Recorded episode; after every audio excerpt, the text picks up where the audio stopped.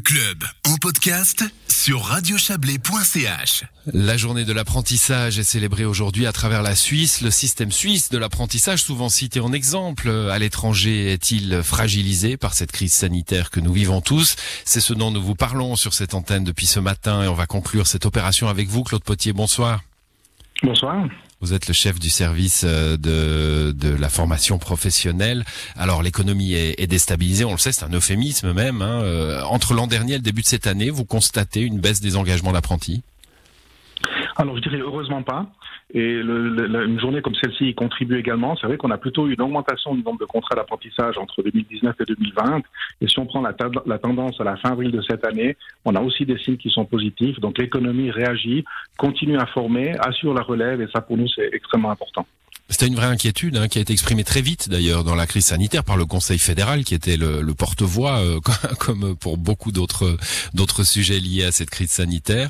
Euh, la, la, la, crainte que les entreprises finalement recroquevillées sur leurs problèmes hésitent à engager des apprentis. Alors c'est vrai que dans une situation économique contractée comme celle qu'on vit aujourd'hui, la, la, la préoccupation première des entreprises c'est leur, leur survie, c'est de, de, de, boucler les fins de mois, c'est de verser les salaires, c'est d'envisager l'avenir. Et souvent, la préoccupation de former un apprenti ou, le, la question de la formation des apprentis peut, peut, peut devenir en, en, deuxième rang. Mais je dois dire que l'économie valaisanne a très bien joué le jeu et on la remercie. Hmm. Alors, année Covid, euh, vous, vous parlez de, conséquences, bien sûr, mais d'opportunités aussi. Quelles sont-elles, ces opportunités pour, euh, pour ce monde de l'apprentissage et bah, des entreprises?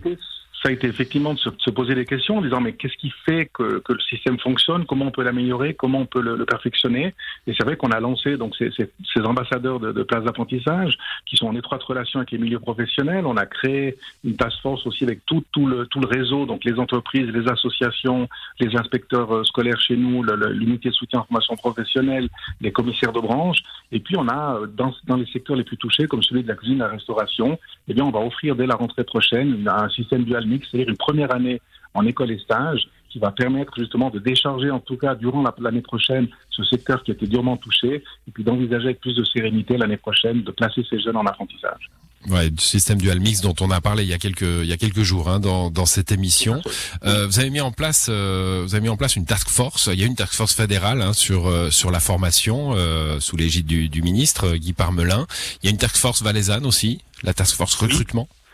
Alors tout à fait, effectivement, c'est ce que j'expliquais. Donc moi j'ai aussi eu la chance, en tant que chef de service, d'être intégré dans, dans, un des groupes de travail au niveau, au niveau fédéral, ce qui fait qu'on avait les informations en direct. Et puis nous, dès mars 2020, on a mis en place donc ce réseau, cette task force, avec tous les, toutes les ressources qu'on avait au sein du service, avec les milieux professionnels, pour envisager des solutions, pour euh, remplacer aussi le, le, manque, par exemple, de, de, de, possibilités de faire des stages ou des informations qui manquaient. Et avec l'orientation scolaire et professionnelle, on a, on a travaillé en étroite collaboration pour, euh, pour pallier à ces, à ces problèmes de, de mmh qu'on aurait pu rencontrer.